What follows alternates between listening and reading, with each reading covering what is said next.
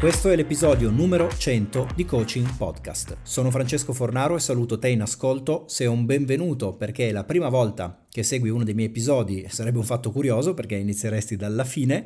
Se invece come penso più probabilmente ci conosciamo già, questo è un grande bentornato o bentornata a te. Abbiamo fatto strada e speriamo un giorno di poter dire che abbiamo fatto anche un piccolo pezzo di storia perché ad oggi questo è l'unico podcast interamente dedicato ehm, e popolato di contenuti originali non rimpastati da altre fonti al tema dell'allenamento mentale e del coaching professionale. Chissà come sarà pensarci tra un anno o tra cinque anni da oggi a questo che è stato per me eh, un progetto senza progetto, nel senso che è nato privo di un orizzonte, ma solo con qualche cambiamento che avevo in mente, eh, che volevo portare avanti, e poi si è evoluto eh, in qualcos'altro. E giorno dopo giorno, anzi settimana dopo settimana, si è consolidato come tutte le azioni che durano nel tempo. Solo quando diventano abitudini che possiamo pensarle come parte di noi, come dotate di vita propria, perché esistono senza dover dedicare loro attenzione attiva. Allora, questo è l'episodio che chiude eh, il tema eh, cominciato un mese fa, il quarto episodio dedicato alla ciclicità della vita e poi ce n'è ancora uno antecedente che introduce, se vogliamo, riassume tutto quanto il concetto. Ciclicità della vita che ho articolato nelle quattro fasi, che sono l'equilibrio, fase analizzata nel dettaglio nell'episodio numero 97, poi a quello che segue eh, la fase della crisi che trovi nell'episodio 98, dopo la crisi c'è il cambiamento a cui ho dedicato l'episodio che precede questo che stai ascoltando e oggi finalmente chiudiamo il tutto e parliamo dell'ultima fase, la rinascita, Coaching Podcast episodio 100. Se pensi che il primo contenuto che ho eh, fatto eh, parte di questo podcast è stato da me intitolato L'inizio e oggi il centesimo contributo parla di rinascita, che ovviamente ricorda l'idea di qualcosa che ricomincia, che rinizia, eh, e se questo ti porta a domandare se l'ho fatta apposta, io non ti dico niente, ma fai tu, magari ragiona sul fatto che nel mio modo di lavorare, eh, di vivere la mia professione, eh, di, essere, di, di, voler essere un valore aggiunto per le persone, i gruppi che lavorano con me, niente è per caso, a volte nessuna parola è scelta a caso e ti ho già detto abbastanza. Veniamo a noi che ci sono un po' di cose da dire. La rinascita, eh, rinascere è il tema centrale di questo episodio verticale di Coaching Podcast. La prima cosa che voglio dirti che riguarda la rinascita è e che non è prerogativa di ogni essere umano su questo pianeta. Non tutti rinascono nel senso che intendo in questo momento parlandone con te eh, che ora vediamo insieme. È vero che tutti nasciamo, ovviamente questo ci accomuna tutti quanti, non è vero che tutti rinasciamo. E sai qual è il motivo? Il motivo è che per rinascere devi prima morire e devi assistere al tuo funerale e farlo richiede coraggio, introspezione, pazienza, forza mentale, richiede anche tempo. Per rinascere devi avere la capacità di congedarti dalla persona che sei stata finora e accogliere la nuova identità, il tuo nuovo te stesso. Non voglio fare paragoni banali, ma mentre registro questo episodio storico del mio podcast, siamo appena entrati dentro l'inverno, la parte diciamo più intensa dell'inverno. Questa mattina c'era un po' di ghiaccio sui vetri delle auto e mentre accompagnavo mia figlia a scuola mi sono goduto la vista delle Alpi che sono piuttosto innevate in questo momento. È inverno e l'inverno per la natura significa tante cose che anche per noi esseri umani hanno un significato profondo. L'inverno per la natura è un ritirarsi, è un rallentare. L'inverno per molti animali, per tanti esseri viventi è andare via, sparire, spostarsi, assentarsi, oppure dormire, spegnendo tutto per lunghi mesi. Ma alla fine perché tutto questo? È per sopravvivere. E questa è la verità. Nell'episodio che precede questo ho approfondito il concetto di cambiamento e dei risvolti che ha nel coaching. Non ti ho detto quello che aggiungo adesso, noi cambiamo per sopravvivere, a volte è così. Certo, sì, puoi cambiare anche per migliorare qualcosa che già funziona, eh, già fa il suo perché eh, cerchi un miglioramento ulteriore, ma i cambiamenti profondi, quelli bruschi, quelli complessi, complicati, a volte li fai per sopravvivere perché altrimenti non ce la fai. Quindi si attraversa l'inverno con l'obiettivo di sopravvivere. Ecco, ora immagina la rinascita come la tua primavera. È finita la crisi, ha portato a un cambiamento che ti ha permesso di restare nel gioco, di essere ancora coinvolto, di avere un futuro e adesso è primavera. E in primavera si rinasce. È una rinascita che è stata sudata, guadagnata, è un merito, è una conquista. Si rinasce se, eh, se, se si è lavorato bene prima, altrimenti si muore. Questo va detto e vale anche per noi naturalmente, ma noi che siamo bravi, capaci, crediamo nelle nostre abilità e nella nostra forza, abbiamo lavorato nella direzione con l'intensità giusta quando c'era da creare nuove abitudini e questo ci ha permesso, ci ha consentito di cambiare. Quindi adesso siamo cambiati e la conseguenza è che abbiamo conquistato la nostra primavera. E possiamo anche godercela. Ora, eh, lasciami fare una distinzione che nel coaching è tema da affrontare spesso. Da qualche parte nel podcast, eh, perdonami se non mi ricordo quando esattamente, eh, ma so di averlo fatto, ti ho raccontato che ci sono diverse strade per cambiare, ne abbiamo analizzate anche alcune nello specifico. Qui voglio ricordarti che due di queste strade sono un cambiamento di tipo attivo e uno reattivo. Brevemente in che cosa consiste questa distinzione? Beh, tu cambi reattivamente quando sei lì fermo a specchiarti per vedere quanto sei bello e non fai niente per migliorare da troppo tempo. Allora la tua vita ti prende per il bavero della giacca e ti trascina dentro un casino. Così ciò che accade è che sei costretto a fare i conti con una situazione che va cambiata, che va risolta, che richiede la tua attenzione attiva e questo ha un intento positivo, che è quello di costringerti a misurarti, okay? di, di portarti a conoscerti, di rispolverare almeno un po' quelle straordinarie risorse mentali che hai seppellito da mesi o anni proprio perché non ti servivano eh, davanti allo specchio, quindi non avevi bisogno. ok? Oppure puoi anche cambiare attivamente, che è la forma di cambiamento eh, che è coaching alla fine. È quello che io intendo nel mio modo di pensare le attività di coaching in generale, l'idea di allenarsi dal punto di vista della mentalità. Cambiare attivamente vuol dire, signore e signori, io sto bene così. Non ho bisogno di modificare qualcosa, non è necessario farlo. Quindi se lo faccio, questa è una scelta.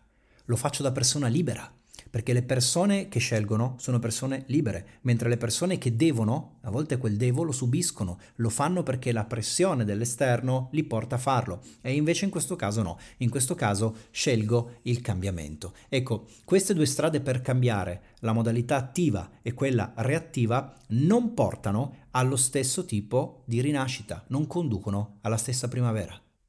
Dobbiamo ricordarci anche questo quando parliamo della ciclicità della vita. Ci possono essere primavere, eh, quindi rinascite rigogliose, gioiose, colorate, eh, esplosive, intense e ci possono essere primavere eh, un po' più spente, un po' meno armoniche, più brevi, contenute. Mm? Che cosa fa la differenza? L'origine, il tipo di inverno che c'è stato e risalendo la corrente la crisi che ha portato a quell'inverno. Se è stata una crisi completamente non voluta, che semplicemente ti è piovuta addosso, è qualcosa di ben diverso da una crisi provocata, quella che porta al cambiamento non strettamente necessario, che poi, come ormai avrai capito perché sto oggettivamente rompendo le palle con questo tema da un po', è quello che io amo di più, che applico per primo a me stesso e che chiedo di affrontare a chi lavora con me. Tienilo presente, non farò altri inviti a riguardo, cerca solo ogni tanto di destabilizzare in modo controllato gli equilibri così da indurre crisi gestibili che portino a cambiamenti attivi e quindi a rigogliose, godibilissime rinascite. A proposito di questo, ehm, va benissimo dirlo ora che abbiamo fatto questa distinzione, eh, parliamo un attimo di piacere, parliamo un attimo di divertimento. Mi rendo conto di non averlo fatto spesso e dire che tempo ne ho avuto, visto che ho reso disponibili 100 episodi, diversi tra loro. Eh, quindi ti chiedo, secondo te le attività di coaching, le consulenze che si fanno in questi ambiti, prevedono fasi di godimento delle situazioni? Oppure è tutto un lavorare, lavorare, lavorare, cambiare, allenarsi, darsi da fare, farsi il culo e così via. Secondo te ci si rilassa ogni tanto? Eh, certo che sì, certo che ci si rilassa e ci si gode qualcosa quando procede bene.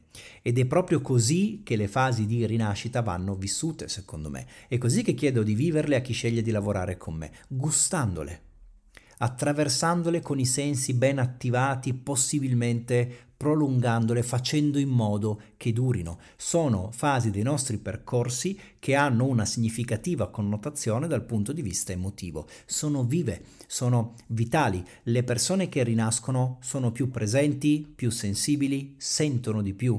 Dopo verrà una forma di relax diverso che quello che chiamiamo comfort e questo accadrà quando raggiungi il nuovo equilibrio che chiude il ciclo della vita, che poi a sua volta, dopo tempo, evolverà necessariamente in una crisi, o passivamente perché capita, fammi dire così, oppure cercata per spingere la tua evoluzione. E da lì il giro ricomincia.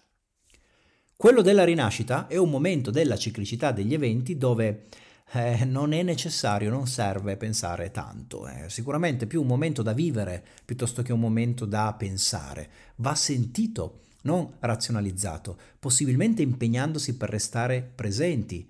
Eh, ma se non ce la fai, se per qualche motivo non ti riesce facile restare nel presente, ha senso quando sei in questa fase pensare un po' al passato. Ma prima di approfondire questo, eh, se ti trovi o ti troverai in un momento in cui senti di eh, rifiorire, in un momento dove hai terminato l'applicazione, l'installazione di cambiamenti e questi cominciano a dare i frutti, ma ricordi che hai pagato un prezzo che non è stato facile, hai attraversato una, una, crisi perché si è rotto un equilibrio, hai dovuto cambiare e questo costa sempre energie, ora ti meriti un po' di piacere, un po' di godimento, ok? E ti meriti di vivere pienamente una fase di risalita che ti porterà al tuo nuovo equilibrio.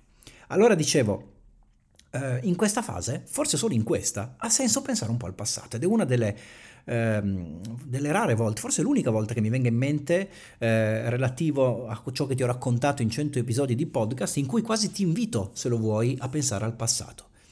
Allora, quando pensi al passato, alla fine di un momento di cambiamenti, la cosa migliore che puoi fare è porti domande furbe.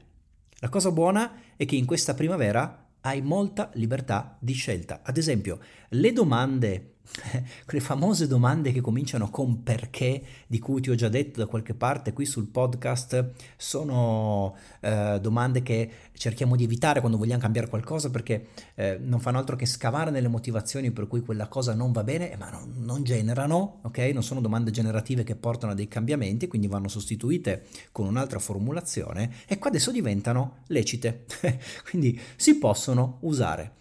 Ad esempio, puoi chiederti cose come eh, perché sono riuscito a cambiare in modo così determinante per il mio futuro? Oppure, perché sto andando verso un nuovo equilibrio che mi potrò finalmente godere? Ecco, fatele queste domande.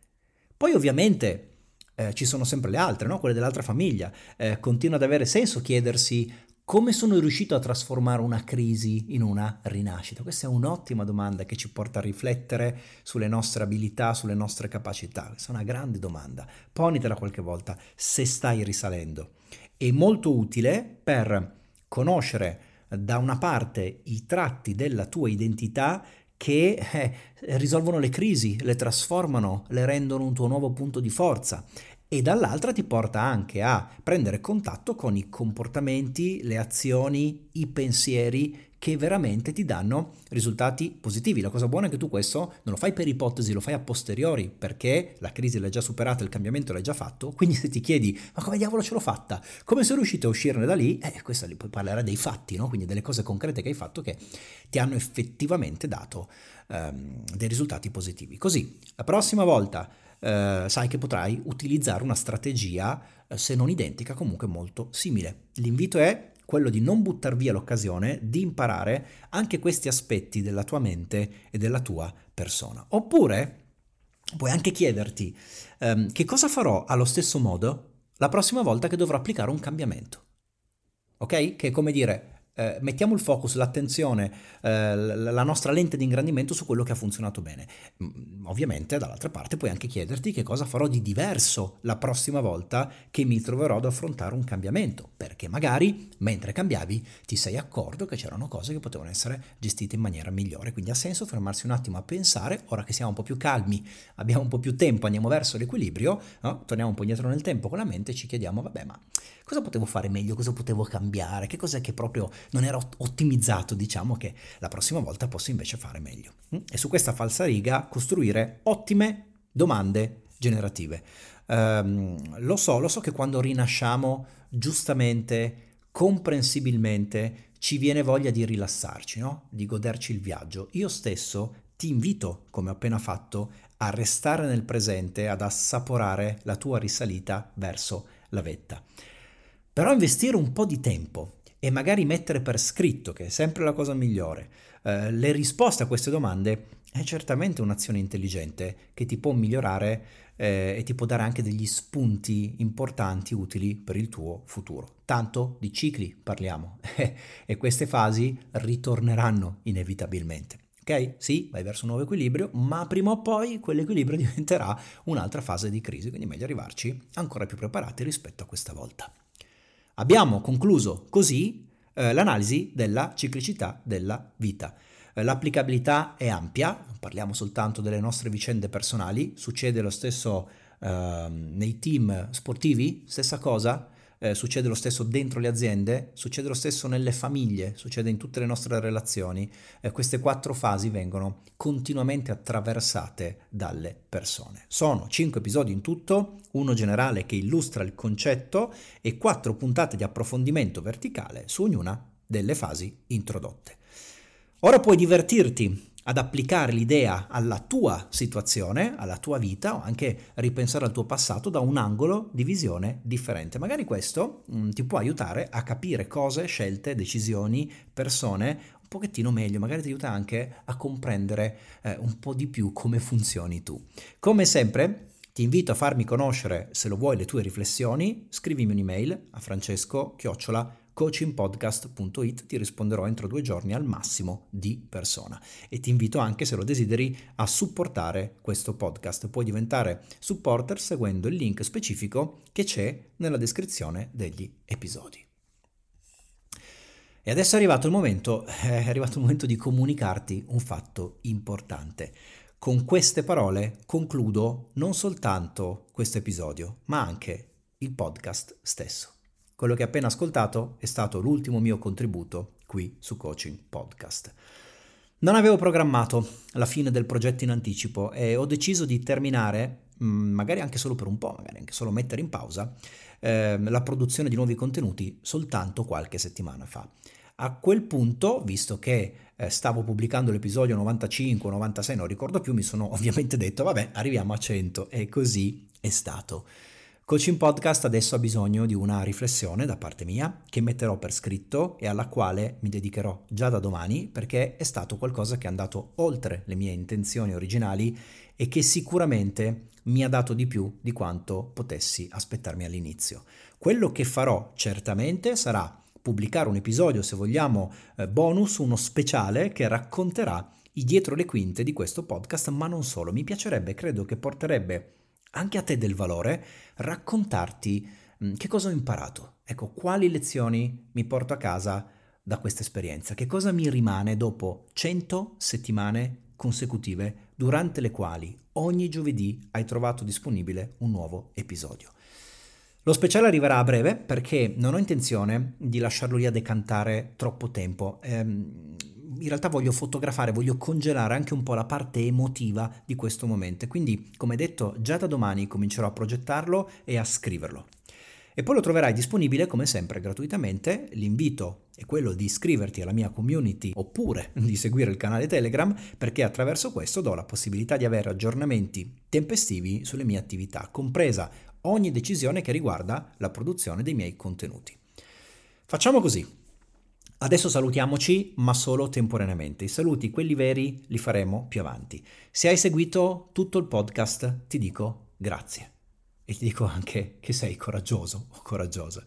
Eh, sei stato tu o stata tu la motivazione che mi ha permesso di essere costante e consistente nella produzione di questi contenuti. Se invece ne hai ascoltato solo qualche pezzetto, voglio eh, ringraziarti sicuramente lo stesso e in più ti aggiungo l'invito a consolidare la tua conoscenza del mio modo di vedere, interpretare, applicare, anche vivere questo lavoro, il coaching in generale, ma ancora più in generale il mio rapporto con le altre persone, con le loro sfide, la loro crescita, i cambiamenti che vogliono, che sono chiamati a fare. Grazie a ognuno di voi, uno per uno, voglio davvero che tu che mi ascolti ora, proprio tu, ti senti parte di questo mio saluto, perché è precisamente a te che mi sto rivolgendo. Grazie di cuore. Io sono Francesco Fornaro, questo è l'ultimo episodio di Coaching Podcast. Tornerò per salutarvi con un po' di riflessioni in più, datemi solo il tempo di pensarci per bene. Per il momento un grande, forte e sincero abbraccio. Ci sentiamo presto. Ciao. Thank you.